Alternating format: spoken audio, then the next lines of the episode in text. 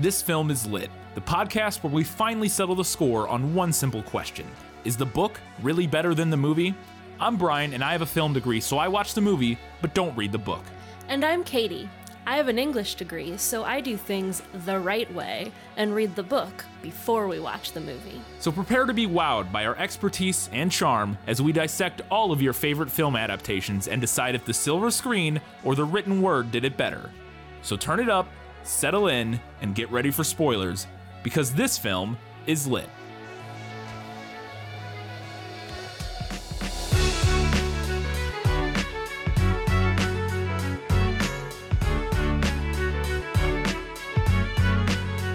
There's always a chance, Doctor, as long as one can think. It's The Great Mouse Detective, and this film is lit.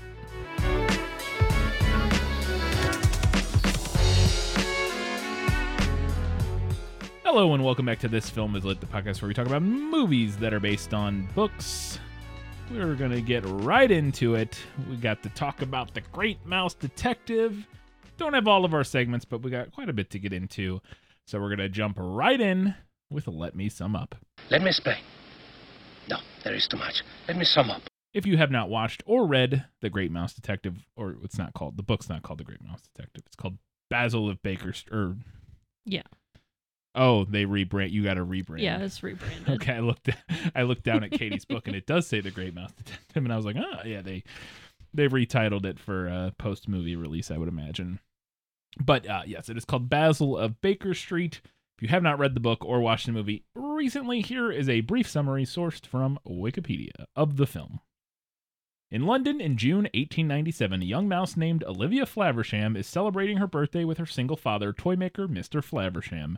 Suddenly, a bat with a crippled wing and a peg leg bursts into the toy shop, kidnapping Flaversham.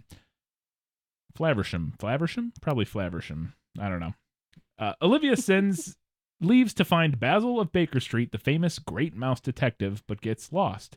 David Q. Dawson, a retired army surgeon mouse newly returned from Afghanistan, meets Olivia and escorts her to Basil's residence. Being busy already, Basil initially dismisses them. Olivia then mentions that the bat that abducted her father and ba- uh, the, mentions the bat that abducted her father, and Basil realizes that Olivia saw Fidget, the assistant of Professor Ratigan, the criminal mastermind whom Basil has was working to catch. It is then revealed that Ratigan kidnapped Flaversham to create a clockwork robot replica of the Queen of the Mice, so that Ratigan can usurp her place as supreme ruler of all mousedom. Flaversham initially refuses to participate in the scheme, but capi- capitulates when Flanagan, Flanagan Ratigan threatens to harm Olivia. Meanwhile, Fidget appears in Basil's window, then suddenly disappears. Basil, Dawson, and Olivia take Toby, Sherlock Holmes's pet basset hound, to trail Fidget's scent. They trace Fidget to a human-sized toy shop. While s- searching the area, Dawson finds Fidget's checklist, and Basil discovers Fidget has been stealing clockwork mechanisms and toy soldier uniforms. Fidget ambushes and kidnaps Olivia before Basil and Dawson can stop him. Basil then does some chemical tests to the checklist, discovering that it came from the Rat Trap, a tavern near the junction of the sewer and the Thames. Basil and Dawson disguise themselves as sailors and head to the tavern, where they spot Fidget and follow him to Ra- Ratigan's headquarters, only to be ambushed by Ratigan and his henchmen. Ratigan has the pair tied to a spring-loaded mousetrap connected to a Rube Goldberg machine of various killing devices. Ratigan then sets out for Buckingham Palace, where his henchmen hijack the royal guard's rolls and kidnap the Mouse Queen. Inspired by a remark Dawson made, Basil deduces the trap's weakness, freeing himself, Dawson, and Olivia. At Buckingham Palace, Ratigan forces Flaversham to operate the Toy Queen while the real one is taken to be fed to Felicia, Ratigan's pet cat. The Toy Queen uh, declares Ratigan the ruler of all mousedom and he announces his dictatorial plans for his new subjects. After Basil Dawson and Olivia have saved Flaversham and the real queen, they restrain Fidget and Ratigan's other henchmen while Toby chases Felicia until she jumps over a wall inadvertently into a pack of royal guard dogs. Basil seizes control of the mechanical queen, making it denounce Ratigan as a fraud while breaking it into pieces. Realizing Ratigan's treason, the enraged crowd attack, but Ratigan escapes on his dirigible with Fidget holding Olivia hostage. Basil Dawson and Flaversham create an airship from a matchbox, balloons, and a Union Jack and set off in pursuit. Ratigan loses Fidget overboard to lighten the load, however, Basil jumps onto the dirigible to confront Ratigan, causing it to crash straight into the Big Ben's clock face. Inside the clock tower, Basil restrains Ratigan, Ratigan rescues Olivia, and safely delivers her to Flaversham. Ratigan breaks free and attacks Basil. However, when the clock strikes 10, the vibrations cause Ratigan to fall to his death. He attempts to take Basil with him, but Basil grabs a part of Ratigan's dirigible and saves himself. Back at Baker Street, the group recounts their adventures. Flavershams depart for home, and Dawson reluctantly resolves to leave as well. A new client arrives, and Basil introduces Dawson to her as his friend and investigative partner, prompting Dawson to remain and assist in Basil's future cases. There you go. There is a brief summary of the film The Great Mouse Detective. Let's get into it. I have some questions. No guess who this week. Uh, but again, we have we have lots of other stuff to talk about. So let's get into my questions in was that in the book. Nicholas Flamel is the only known maker of the Philosopher's Stone. The what? Honestly, don't you two read? Uh, so first off, I have a disclaimer. Uh, so there, this is a series. This book is Yes. a series, the Basil of Baker Street series, and there were five books in that series when this film was made. I have only read the first book in the series, so it is entirely possible that the movie pulled things from other books. Yes. So if And you've read are- all of these, yeah. Yeah, Let and us that there are things in your questions that I know that were pulled from other books. Okay. So So you so you'll comment, I assume, on the stuff you know, but there's other stuff that may also come from other stuff that you're just not aware of. Yeah. Is your point. Okay. So my first question, uh, when we get right into the story, I want to know if the inciting incident is similar. Um, as I mentioned in the summary, uh, the inciting incident in the film is that a, a toy maker, a single father toy maker, Scottish toy maker named something Flaversham, Mr. Flaversham, uh, gets kidnapped by a mysterious bat uh, and leaving his, his his daughter all alone. And I wanted to know if that was the inciting incident in the film or the book. It is not, but it's kind of a, a twist on the main plot of the book, which is a father seeking help from Basil to find his kidnapped twin daughters. Okay. Any toy maker involved here? No. Okay. Well, I have more questions about that later, but we'll get into it, I guess. Yeah. Uh, so then we're introduced in the film to Dr. Dawson, who is our Watson stand in uh, in this Sherlock Holmes adaptation, shall we say, homage. Um, and he, in the film, he's introduced, he's just returned from Afghanistan, where I checked the timeline. He would have been serving, I believe, in the Second Anglo-Afghan War Yeah. and I want to know uh, if that if that plot point of Doctor Dawson being in uh, an Anglo-Afghan war vet comes from the book, because I also need to know what the heck were the mice doing over there? Why were they in? I don't know. Uh, I don't think the book ever specifically mentions that he's a war vet. I don't think, but I'm pretty sure it's just that a correlation to Dr. Watson, who was a war Yes, vet in the original. Definitely stories. what it yeah. is. yeah. But I would assume that the British mice were colonizing the Afghan mice. I know I- I- nothing I- about I that mean, war. I, so- I also know nothing about I it, but like I know the history of Britain in Yes. general. so Yeah, I- like I believe that, and I believe there there's definitely at least some level because I think when I did a very quick look, the Anglo-Afghan War was, I believe it was a, like a, almost a proxy war between like Afghanistan and I want to say like the the British Raj of India or Mm. something like that. It was basically that makes sense. and so it was Britain, and I think Britain was fighting, but it was like mainly they were, anyways, almost like a proxy war kind of deal. What it sounded like, I don't know. I'm sorry, I have no idea. I literally just looked at the year to see what what war that would have been, uh, because we knew it was 1897 that uh that Dawson would have been returning from. But yeah, I don't know what the mice would be doing over. I guess they're still enlisted in this universe, which is, or they go on their own. I don't. I know. don't I don't know. I, we I don't mean, we the- don't get much about the inner workings of the mouse Appear, world. but it appears to be a, a direct mirror of the Absolutely, human world. Yes, so there's a monarchy. There's I a queen. can only there's- assume that they were also fighting a proxy war. one I don't assume. know. Who knows? So then we're introduced to Basil, who is the Basil of Baker Street, the titular Basil, the great mouse detective himself, who is our Sherlock Holmes stand-in.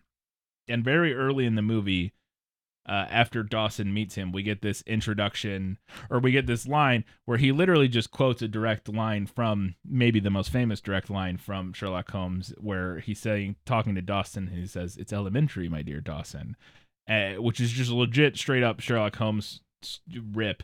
And I wanted to know if the book was as like overt in the fact that the this is just Sherlock Holmes. To down to like using lines from Sherlock Holmes. Yes, but not the same way that the movie does it. Okay. So the movie essentially is just he he is the Sherlock Holmes of mice. Right? Right, yes. He doesn't have the he doesn't have the same name. It's not like it's an adaptation of Sherlock Holmes but Where all of just the characters are mice, yes. but he is essentially Sherlock Holmes. Yes. And we do see human Sherlock Holmes in the background as like an Easter egg kind of In the book. thing. No, in the In the film, In the yes, movie, yeah. yeah. The book's approach is different. Uh, Basil in the book is obsessed with Sherlock Holmes and wants to be Oh. like just like him. And he'll like sit and like listen to him talk about his cases in his parlor and then he like takes his trash and he has a little shrine to Sherlock Holmes in his parlor. Okay. I preferred what the movie was doing. I will say. I think that could that could we obviously don't see any of that in the movie, but we'll get to I have a question later about kind of a similar topic where I think that could also exist in the movie's universe, then we just don't see it. That's fair, I but we, guess. but but to be fair, like to your point, in the film, we none of that is he is not like obsessed with Sherlock Holmes and stuff. We'll get. I have a question because we find out later he literally lives in Sherlock Holmes's home. yes. he lives in Yeah. uh two two one two Baker Street or B Baker Street or whatever. Hence the name Basil of Baker Street. But yeah, yeah, it was interesting. And uh but in the book I guess my direct my, my main question is does he ever directly like quote Sherlock Holmes lines in the book? I think so, yeah. He does Okay, say okay. elementary in the Okay. books from my memory, yeah. Okay. Uh, so then we're introduced in the film to our per- our antagonist of the film, which is Ratigan, who's the evil giant rat. And I wanted to know if that was our antagonist in the book because we knew obviously that, um, like you said, this is going to pull from probably multiple different books, and we Mhm. weren't sure if it was maybe more of just the characters and how much of the story would be the same. And so I'm interested to know if maybe everybody's favorite uh, evil rat Ratigan comes from the book. In the disappointment of the century, Ratigan does not appear in this book. Oh no! I know. I was pretty disappointed. He is a central antagonist in the series. He appears in other books, but he Okay. is not in this first book. Uh, this obviously is better in the movie. So in this instance, at least, the character does exist in the series and is probably a similar role of seemingly like um, Moriarty to yeah. his yeah, yeah, yeah. to to to Basil's Sherlock Holmes. Um, at least that's the vibe you get in this movie. It's hard to tell, but he, you know, he's been working on other cases, investigating Ratigan, and the way he talks Mhm. about him is like he's kind of his nemesis or whatever, which Mhm. again is, you know, the whole deal with Moriarty. So I assume that's what's going on, um, but we'll never know because they only made one of these movies. If he would have returned for, I actually have a question about, or I had a note about that later that they, they could have had him return. Uh, they maybe, could have, maybe. yeah. Uh, so speaking of Ratigan, uh, now now we know Ratigan isn't in this book, but I'm interested to know if the antagonist in this book is their plan to create a copy of the Queen of Mice so that they can then usurp uh, the throne essentially and become ruler of all mousedom, because that is the central you know narrative in this is that's Ratigan's plan. The this plot no this plot line does not come from the book. So the book's main plot line revolves around a gang of mouse thugs called the terrible three and they have kidnapped this pair of twin mice girls to try and strong arm the residents of Holmestead, Mm, which is a mouse neighborhood built in Sherlock Holmes's cellar okay. um, to try to strong arm them into leaving their homes so that this gang can use it as their headquarters instead. Okay. I think the movie's plot is more interesting. um, I, I like the higher stakes. Yeah, it definitely does. And so I, I think because it what it wouldn't surprise me if you said this is obviously a series of books with at least five of them, and then they rebooted or you know they started making Yeah. more of them um not too long ago within the last decade or so. It wouldn't surprise me if. Uh, so you said they're called the. Does this have a subtitle? Does this book have like a subtitle like other you know what I mean? Like does it have like a So I was wondering if um because is the power of 3 a Sherlock Holmes story? I don't know. I, I'm going to admit something very uh, horrifying. the vast majority of my Sherlock Holmes knowledge comes from the the BBC Sherlock no. starring Benedict oh no. Cumberbatch, um, which I know is not you know uh, er, the the maybe the most faithful adaptation of Sherlock ever necessarily, but that is where the vast majority of my knowledge comes from because I did watch the first three. I didn't finish the series because they made a season later. I don't think I finished it, but anyways, I watched most of it.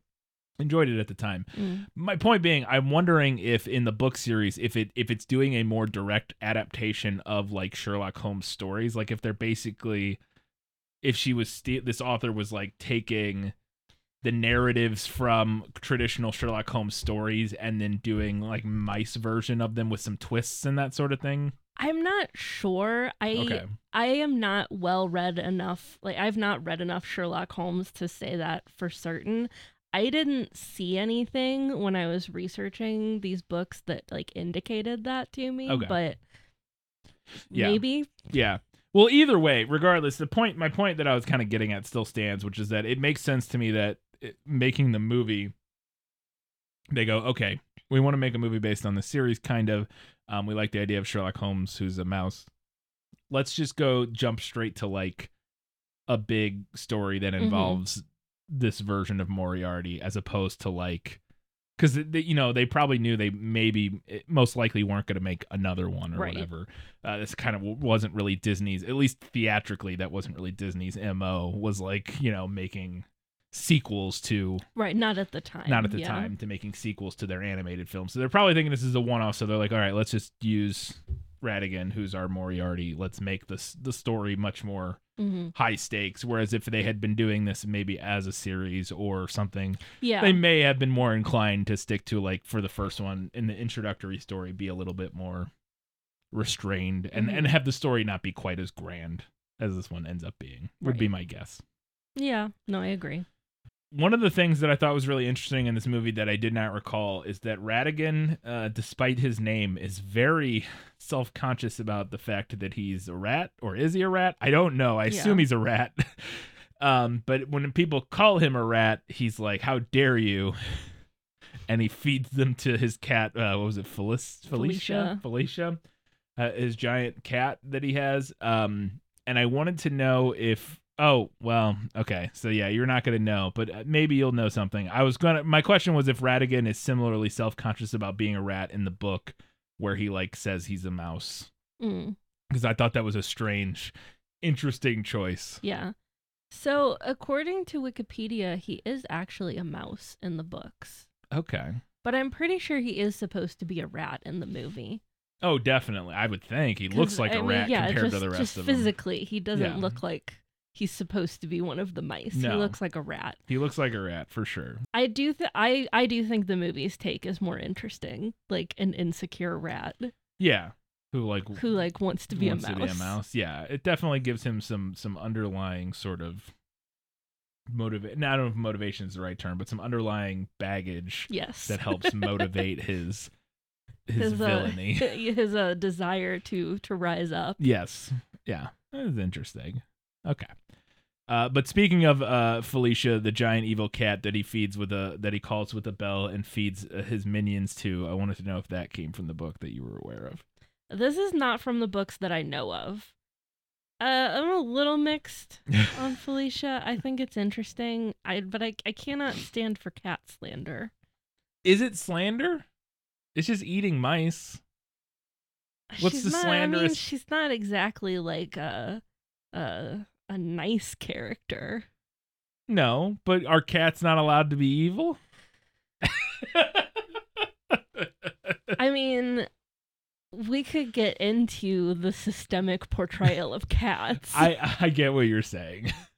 yeah, no, I get what you're saying. It's very very typically uh, for a long time cats have are are treated poorly in movies and are you know in in comparison at least to dogs Yeah. are are seen as more cruel like yes, cats typically Yes. portrayed as cold, villainous, yeah. selfish, cold. Yeah, Dogs portrayed as noble, selfless, exactly. etc. Et Yeah, and this movie very much leans into that with Toby the um the bloodhound versus Felicia the cat. Yeah. Definitely the case. Um and so I get that, but you know, it's that it's aside, fun. cats can be villains. Yes. it's just a problem when all cats are villains. and yes, this was part of that problem.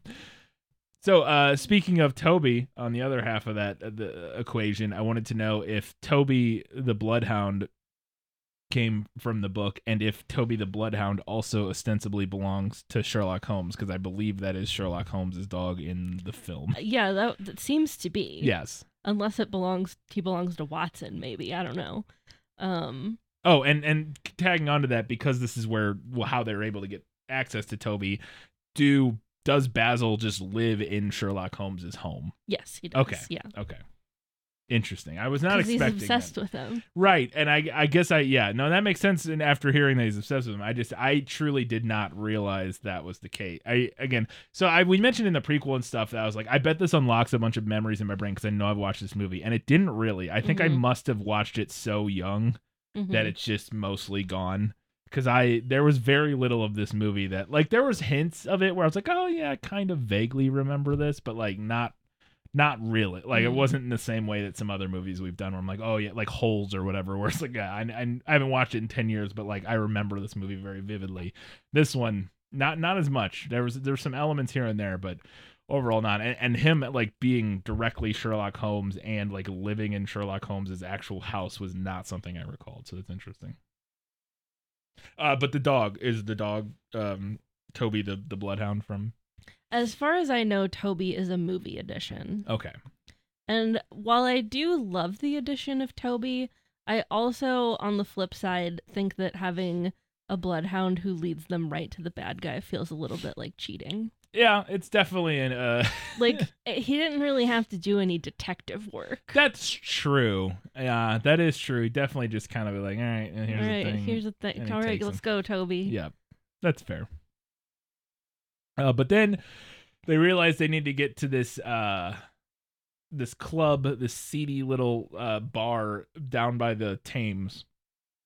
And in order to get in, they disguise themselves as sailors because it's like a it's down by the river, so it's like it's populated. Its patrons are mostly like dock workers and stuff. Mhm. They're like sailors and dock workers and everything.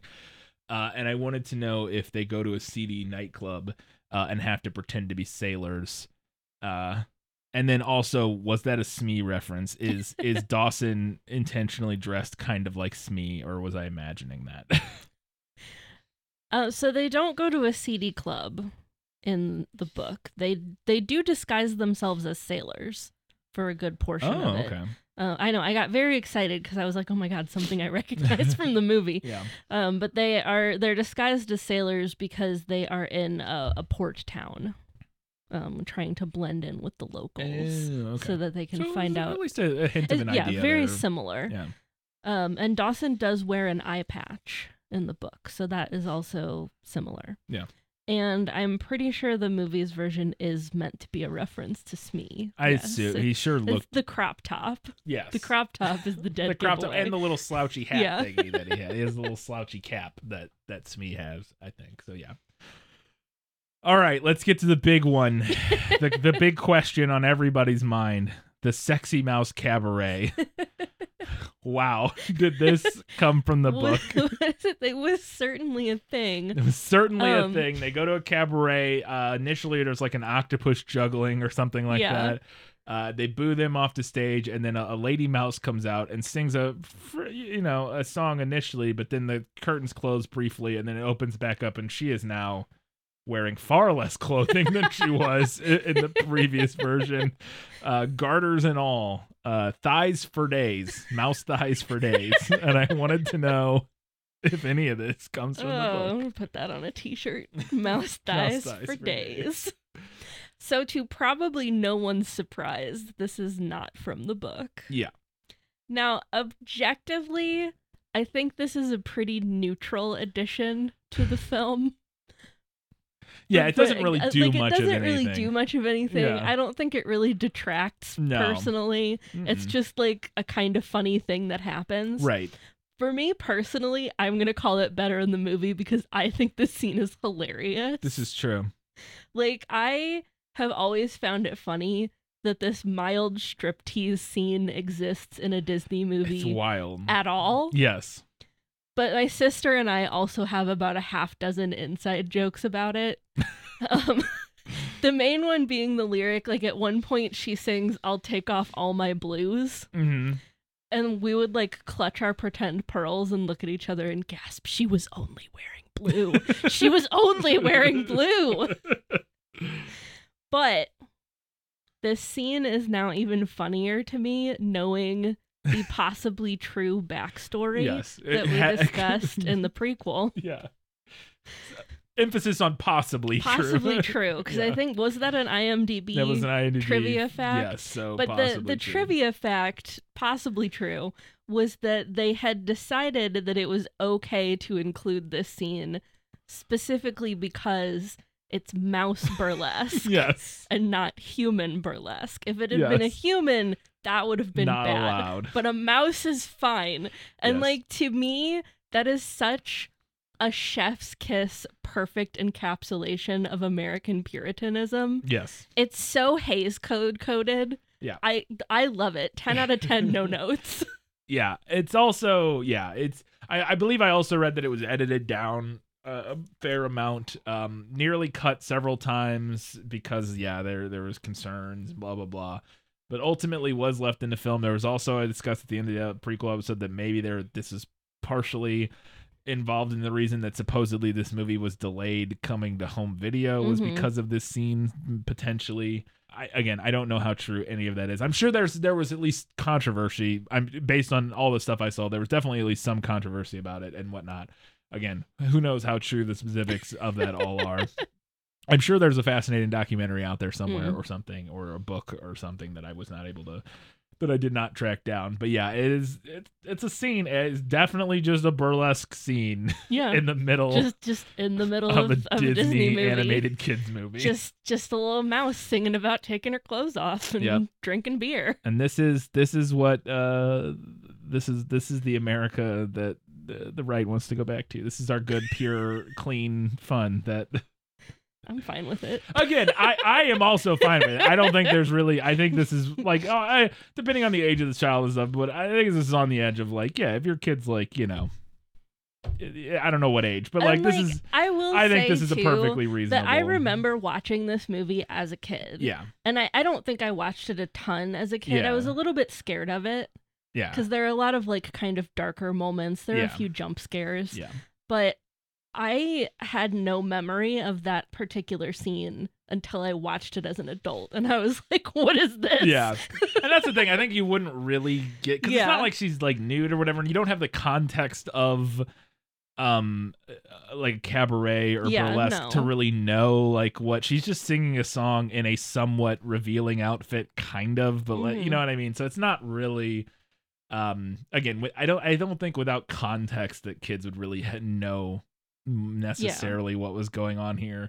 Uh, and and, they, and unless you really listen to like you like you said your line or the thing your sister talk about how she's um I'll take off all my blues and like I, I would you would never notice the con you know. No, not never, not in a million years. no any of that stuff you would never have noticed. So yeah I again I think it's fine but it is just funny to me that yeah.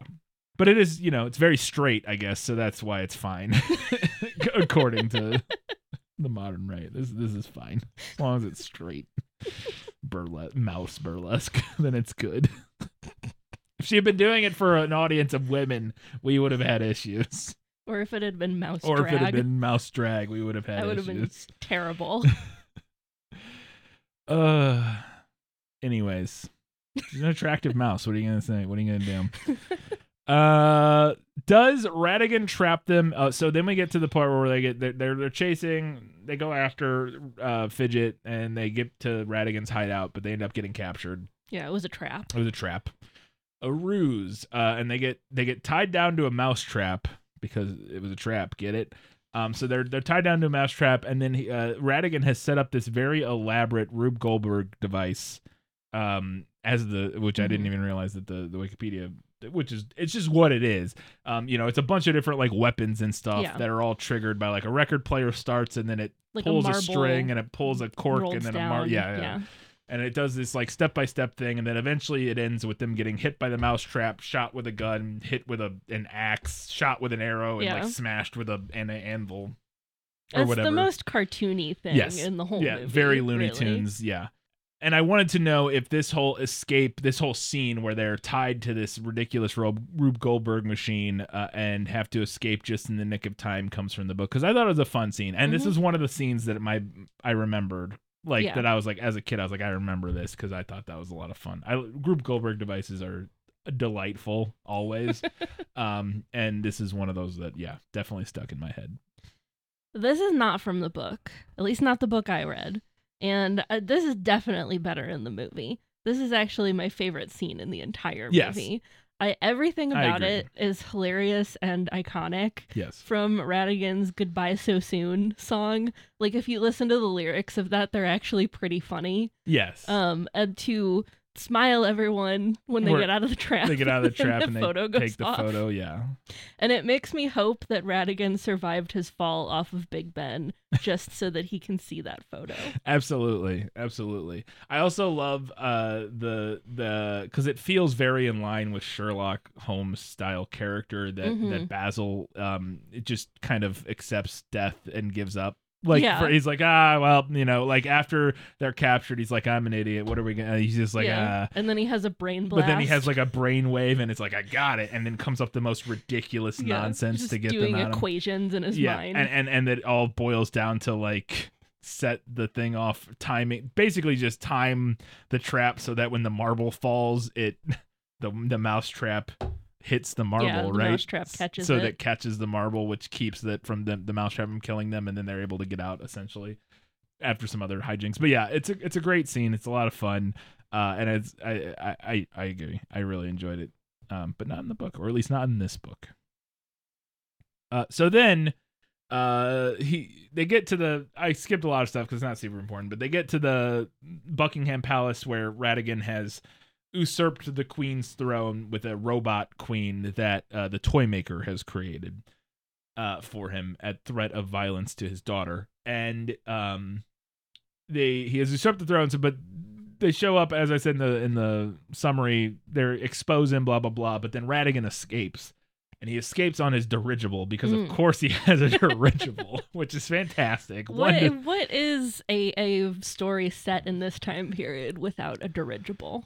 Yes. Can you even have one? No. No. but that's my main question. I wanted to know if there's a large dirigible chase at the end of the of the book that includes uh, Basil creating his own hot air balloon. It's not a hot air balloon, I guess, but his own uh, aircraft out of balloons and like a, a Union Jack and a matchbox uh, to chase down Ratigan. Because this all felt very movie to me, especially the way it all plays out, like this big like chase scene in Mm. in the dirigibles. I want to know if it came from the book. Uh, You're correct in your assumption that it feels very movie because absolutely none of this is from the book. And and it is a very movie climax, but it, it's worlds more exciting than the book's climax, which does feature a brief encounter with an owl, but otherwise is pretty anticlimactic. What happens with the owl? Um, so basically they they are able with help from the local police force, they're able to capture the terrible three. And then they have to go find this carpenter mouse who the this gang was like um what's the word? Like strong arming, Oh, okay. um threatening blackmailing. blackmailing yes Okay. into helping them uh, so they go find him and they're like uh, we we caught the gang uh, can you take us to the twins and he's like yes i will take you to the twins and takes them directly to the twins and then there's an owl for a minute and they're like oh no an owl and Okay. then they go get the twins and they take them home and everything's fine All right. Well, hooray. they succeed. uh, but yeah, I assumed none of that was in the book. Uh, and then um, also my almost at the end here, my questions. I assume not based on what we talked about in the prequel and what I know about this scene.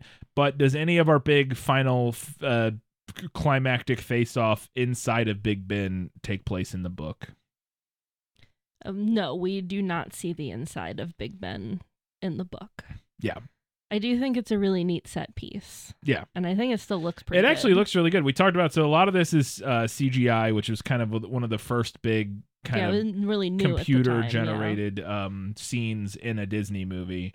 Uh, a lot of times, like Little Mermaid and stuff gets referenced uh, as Mhm. having some of the first CGI in Disney, but this this whole scene is or inside with the gears and stuff. Parts of this are all CGI. Um, I'm sure there's different ways for what counts and what I'm sure there Yeah. in this yeah uh but anyways um if you didn't listen to the prequel I, I had a feeling this wasn't in the book because we had mentioned that one of the animators i believe or artists or something uh came up with this idea to have them originally it was all supposed to take place on the front of big ben uh, and they had decided to have them go into big ben because um that one of the animators had seen a, a Japanese animated movie, and it was actually Hayao Miyazaki's first film that he worked on. I think Mhm. as an animator, not as like a director or anything. Um, and so they they had kind of pulled the inspiration from that. It's a very cool scene, like you said, it holds up really well. Uh, and I, there was one thing in particular I thought was really cool, and the movie doesn't really do anything else like this. It was the most, maybe the most modern looking shot in the movie to me, and maybe that also has to do with the CGI and stuff. But there's this moment where the camera is looking at Basil. They've like fallen through the clock, hmm and they're on a gear, and Basil is like getting up from the ground. He's like recovering because they've just like fallen through this clock face, and the gear is rotating, and Basil is rotating, and then uh because the gear is rotating, uh Ratigan like rotates in into frame, like Yeah. his back, like staring at Basil, and it's super cool. It's like Yeah. a super creepy moment because you're not expecting him, and he just like he it revolves him into the camera frame. Uh, super cool little moment. And again, I was like, well, that's not that does. It's just like a very it felt like a very modern shot to me in a way that just didn't really fit it, but i was i was like that's really cool um so yeah just little things that i thought were neat uh and then my final question is at the end uh the clock strikes 10 as we mentioned and and uh ratigan slips and falls off the face of big ben uh seemingly to his death and i wanted to know uh and then at, right after basil then falls uh, as well. He like Ratigan like grabs them and they both fall seemingly to to their death. But at the last second, it's revealed that Basil like caught a piece of the dirigible that yeah, was falling. He caught like the little bicycle pedals with that had like the propeller. propeller and is like using it as like a, a one man helicopter basically to fly back up to them. Very silly, but I wanted to know if there may most importantly if there's like a big moment where everybody thinks Basil died, but then oh, he's actually alive. Uh, no, Basil is never once thought to be dead in the book. Uh, again, I do think this is a good change. Book's ending pretty anticlimactic, in my opinion. Yeah. I was I had it in my odds and ends, but I was mentioning it here because I think it makes more sense. Um, and I mentioned it earlier. You were talking about how you were hoping Ratigan survived just so he could see the photo that they took when they escaped the trap earlier. Uh, and I was wondering if maybe he could have because I don't know if rats are one of these animals, but a lot Mhm. of small animals like that can fall from very hall like squirrels can fall like hundreds of feet Yeah. and survive because their their like terminal velocity is not f- fast enough to like cause Mhm. them harm basically because they're so light mixed with like the surface uh you know of their body and how much air it catches. I don't know if rats are one of those creatures that can fall know. and survive like from great heights or not, but I know like squirrels and like cats to some extent um I don't know how high it is, but like, anyways, there's lots of small animals like that that can fall from pretty high heights and still be fine. And I was, and so it's very possible if they wanted to bring, if they made a sequel and wanted to bring Ratigan back, they could use that as their explanation. I feel like, but again, maybe rats aren't. Maybe rats can. I don't know. I have no idea how that works, but I just know it's a thing. Anyways, all right, those are all my questions. Didn't have anything for Lost in Adaptation, either questions about the what's happening or thematic stuff. Not really anything. And that's again like this, like 101 Dalmatians. A lot of these these kind of Disney movies from this era. Um, yeah, not a lot that I, at least to me, not, not saying a lot that I, I find super interesting, which makes sense. It's a kids movie, like Mhm. whatever. It does, you know, it's not raising deep seated thematic questions. But I will say I think that is something that newer Disney movies are a little better on. Yeah. Is they actually delve a little bit more into like yeah. some kind of deeper questions about like meaning and blah blah blah that I think I that I find more interesting. But uh, there's nothing wrong with just having a nice fun little adventure story. Anyways, time now to find out what Katie thought was better in the book. You like to read? Oh, yes. I love to read. What do you like to read? Everything. I mentioned the encounter with the owl near the end of the book. I still think that the movie's ending is overall better, but I do think it would have been interesting to perhaps interact with a bird. I mean, sure. I don't know. Yeah, know. why not? Yeah. I was Well, I was still just- scratching for things a little yeah. bit here. I, I Um, think it would have been fun to interact with a bird. Yeah, well, not? initially I was thinking like, oh, it might have been fun to interact with some other animals, and then I realized that we do interact with other animals in this film: a dog, a and dog a cat, and a cat and a bat, and a bat. yeah. Um, but I, a bird of prey could have been interesting. Yeah. Could have been an interesting twist. yeah, it could have showed up in the in the dirigible chase. Yeah. could have worked in an owl there. Yeah, We could have. somehow. Um, my my other note here is that I have to say that I think the film's depiction of Oh, Ma- sorry, I just had a great idea.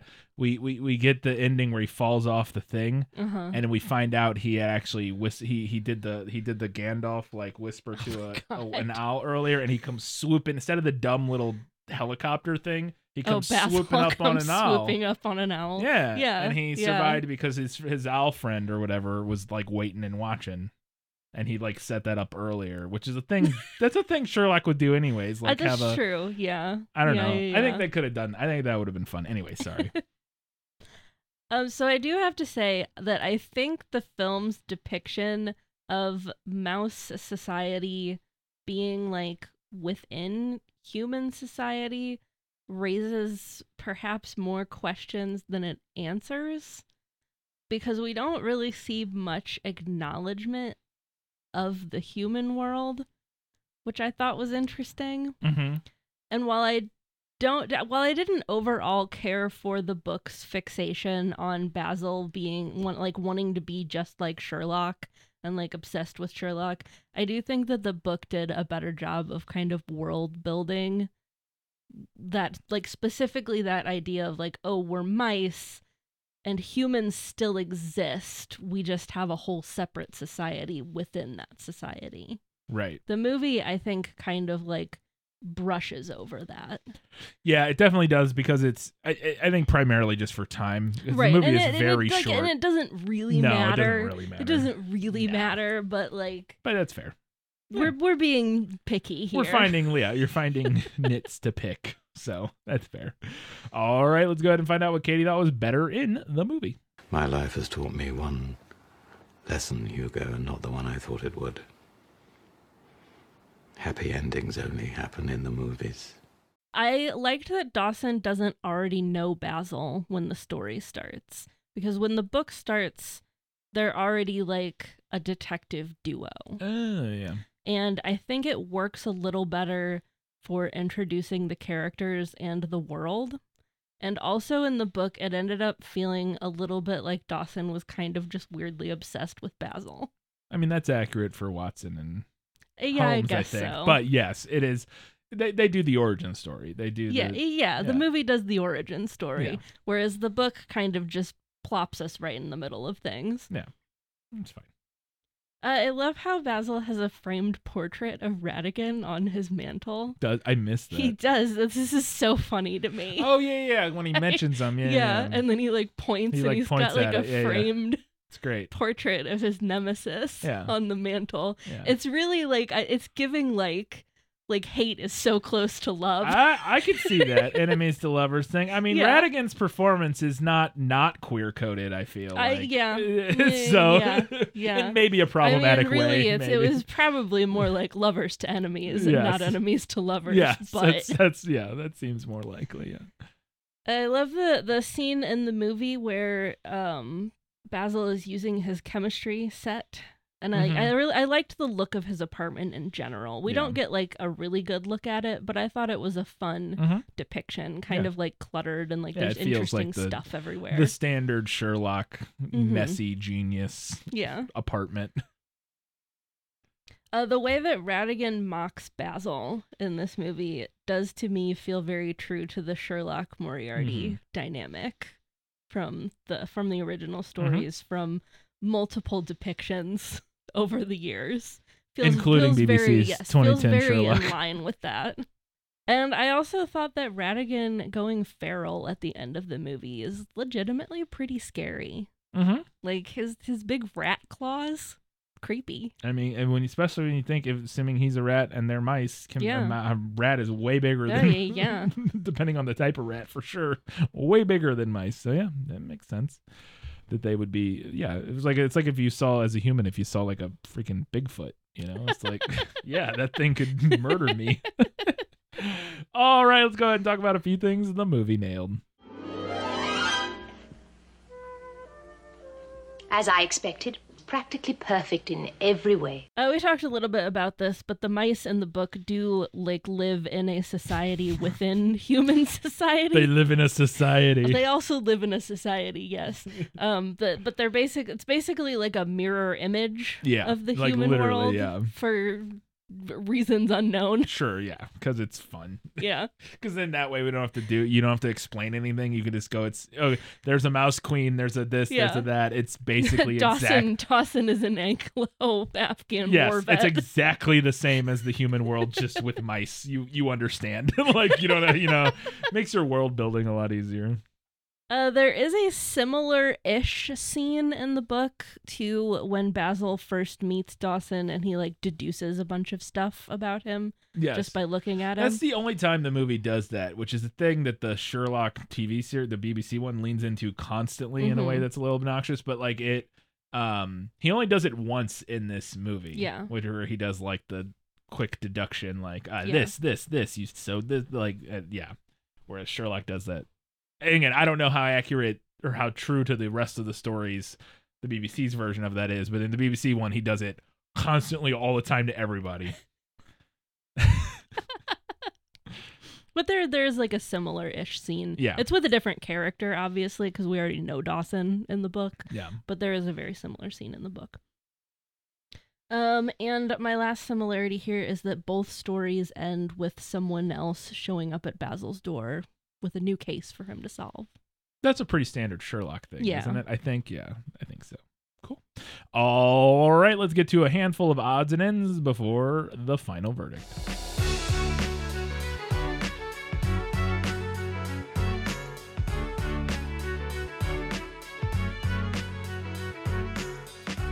I just want to mention that I, I kind of alluded to this earlier, but there there are like four or five fidget the bat jump scares Yes. in this movie. Yeah. Every single one of them terrified me as a child. Yeah.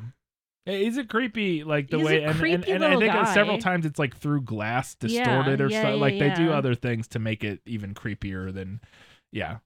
But I think Fidget's cute in this movie. Mm. I think he's I think it, I think if you saw a plushie of Fidget with a little okay, peg if leg there was and a a plushie, he's he's just a weird little guy. Yeah, in like a cute way. I think. I think the movie doesn't portray him that way, but I think he would. Like, I think. I, I think devoid I of the think- context of the film, if you just w- saw a plushie of Fidget, you'd be like, "That's adorable." I think it would have to be a plushie because I also don't like the way he talks. yeah, I mean that's fair. They're yeah, but uh, yeah, I think, if, or or even you know just a little action figure. I think if you saw it when you didn't know anything about it, you'd be like, "Look at that cute little bat with a peg leg. That's adorable." I think. Yeah. I think. I just think it's in the movie. He's creepy. But, anyways. Uh, speaking of adorable, the performance by the little kid who plays Olivia Flaversham is very adorable. Very Whoever the cute, kid that got to do that voice acting, she, uh, she or he, I don't know. The the character's a girl, but that doesn't mean Uh, yeah. who knows because they could have got. But um, whoever that kid was, I did that very like adorable voice acting performance. I had forgotten that this movie makes Yes. beer look so good. it, it makes beer look way better than it has any business looking, and I say that as someone who drinks beer. yeah. It's it's so foamy, and it Mhm. kind of looks like a root beer float. Yeah. No, they make it. It's like butter beer. It's like Yeah. yeah, it's yeah for sure. It's got the look of something that is way way definitely you know maybe problematic depiction of beer in your kids movie is to make it look like delicious butterscotch nectar or something. But yeah, it does look pretty tasty. I had also forgotten that the score of this is very cute. Mhm. Like it's it's you know it's not incredible. It's not like yeah earth shattering, but it is a very cute little score. I especially I like the little main theme. Mhm. Yeah, A- a- and that really like like that. That's my last note too. Is that it really the movie is kind of just a nice and enjoyable little diversion. It's nothing incredible. Um, I didn't like it as much as I was hoping. Uh, again, but that was mainly based on the fact that I thought I was going to remember it more than I Mhm. did. And I think what's likely the case is that I had this movie mixed up with The Rescuers and The Rescuers Down Under and probably another two all or the three movies movies. and, and probably even other things apart Yeah. from that to where I had all of those things banging around in my head and I didn't know what of from this movie was actually from that whereas maybe a lot of the things that I like that I felt like may have been from this movie are actually from uh, like again other movies. I bet you uh, probably the rescuers down under. I bet. I know I watched The Rescuers Down Under like quite a bit Mhm. as a kid, but I thought I also watched this one a lot, but again, it just didn't it did not ring the bells that I was expecting it to cuz I could have swore I watched this a lot as a kid. Maybe I did. I just and for whatever reason. you could also be thinking of the Fievel movies. Uh, yes, that's another Those one. are also Fievel, goes west. Yes. Lots of anthropomorphic mice in this era. Yeah, uh, yeah, Fievel and American uh, Tale Yeah. or whatever, and Fievel Goes West. Yeah, no, that's another one that I, I also probably because I know I watched those uh, again. I think all of those got mixed Yeah. together, and I just think that I thought more of the stuff I remembered was from this than it was. And you know what else? I correct me if I'm wrong because it's been a really long time since I've seen the American Tail movies, but I'm pretty sure Fievel Goes West also has like a cabaret scene in it. Maybe I don't know. I'm pretty sure it does. Maybe it does. Maybe that's what I'm thinking of. Maybe sure I'd go watch does. that because that was the thing is that when we got to this, I felt like I had a memory of this, but then when Yeah. we watched it, I was like, I don't really. I bet you're thinking of Fievel and maybe I'm thinking of West. Fievel Goes West because I know I watched that one too, and maybe I maybe that's the one that's banging around in my head. Is that based on a book? I don't think so. No, that's too bad. It's it's based on the indomitable spirit of the American immigrant. It's true. It's true. But that could also be based on a book. To, notably, no American immigrants ever wrote any books about their experience here. Famously, that never happened. Anyways, but point being that yeah, I, I I enjoyed the movie, but it wasn't um it didn't it didn't hit me as much as I was hoping it would based on what Mhm. I thought were my memories of it, and then I realized that maybe I just had memories of other movies, so uh, more so than this. I did remember parts of it, and I definitely had seen it, but just didn't. It wasn't the like, oh yeah, this that I Mhm. was expecting. So I just I enjoyed it, but nothing nothing to write home about. Before we wrap up, we wanted to remind you you can do us a giant favor by heading over to Facebook, Twitter, Instagram, Goodreads, or Threads, or anywhere else that you can find us on social media. I mean, make sure it's actually us. Those are all the places I know we are. There may be some fake accounts other places, probably not, but I don't um, think so. I I've never looked so. for any. I don't know that we're worth spoofing. I would agree. Um, but you never know. Uh, but anyways, my dad gets a, a I His- cannot figure that out. gets a Facebook account copy made of him every other month, and he, I don't know why. So who knows? I'm sure there's our podcast might be too. Um, anyways, point being, uh, follow us on all that social media, interact with us. We'd love to hear what you have to say, because then we'll talk about it on the next prequel episode. If you want to do us a giant favor, you can head over to Apple Podcasts or Spotify or wherever else you listen to our podcast. Drop us a little five star rating and write us a nice review. We'd appreciate that. And if you really want to support us, you can head over to patreon.com slash this film is lit. Support us there for a few bucks a month. At the $5 and up level, you get access to bonus content. We just released yesterday, actually, our episode on uh, Enchanted. So if you Mhm. want to hear us talk about Disney's Enchanted, that is our January bonus episode. We'll do another. We do a bonus episode every month uh, for the $5 and up patrons. Uh, and yeah, you can hear us talk about Enchanted. And then at the $15 and up level, you get access to priority recommendations, which is, means if you have something you'd really love for us to talk about, hear what we have to say about it. give us that 15 bucks a month, stick around for a little bit, and then recommend it, and we will throw it to the top of our queue as quick as as high as we can get it reasonably with the rest of our schedule because we book things out months and months and months in advance. But we'll get it up there as soon as we can. Uh, and Katie, this one was a, a a request from one of our Academy Award winning patrons. Uh, Yes, it was. This was a request from Shelby Suderman. There you go. Thank you, Shelby, for requesting the Great Mouse Detective. Now it's time for Katie's final verdict. Now, are you ready for your sentence? Sentence? But there must be a verdict first. Sentence first, verdict. The Great Mouse Detective might not be in the upper echelon of animated Disney, but it is a fun little romp that, in my opinion, has more in common with the return to form films of the Renaissance era than it does with the films that came directly before it. It offers fun characters, including an iconic villain, a high stakes plot, and interesting set pieces, along with animation that still looks pretty good. The book was exactly what I expected it to be cute, but nothing groundbreaking or particularly memorable. Like many children's books that we cover, I suspect I would have liked it more were I in the intended age bracket. Overall, I think the movie's choice to retool the overall plot, give Basil a personality outside of admiring Sherlock Holmes, and utilize Ratigan, bolstered by an incredible performance from horror icon Vincent Price, as the central antagonist, all helped elevate the great mouse detective over Basil of Baker Street. For those reasons, I'm giving this one to the movie. There you go. We didn't really get into it, but yeah, Vincent Price's performance as Ratigan is Oh, it's great. fantastic. It's Incredible. delightful. It's amazing. I did mention it's me, you know, maybe slightly problematically queer coded, but in a fun way, kind of in the Mhm. way that D- Disney villains. I mean, he's he is be. playing it as like classic horror kind of villain y ish. kind of. I don't know. They there was more sort of verbose, like, uh, which obviously some classic horror villain, but like there was more like uh drama quote unquote to perform but in a way that i thought was really interesting i don't know i was it's not in, I, it was I, not when what I I was classic, expecting. I mean it's it's in the oeuvre of like older villains that are like very theatrical and flamboyant. yes yes which again i still yeah but i think that is all rolled up in a Yes, it is. in, in and a it's, it it's Hayes Coast code coded. Yes. yeah, but it's interesting. It's a lot of fun. Uh, incredibly fun performance, and yeah, it, it- it plays well against uh, sort of uh, Basil's more kind of s- straightforward Sherlock Holmes. But yeah, Mhm. it's it's a lot of fun for sure. Katie, what's next? Up next, we are talking about Never Let Me Go, Mm-hmm. a 2010 film That I've never heard. of. based on the 2005 novel by Kazuo Ishiguro. yes, which we have done before, or that author, right? Yes, uh, that is Yes. the author of um Uh, uh, uh, a Room with a View. no, No.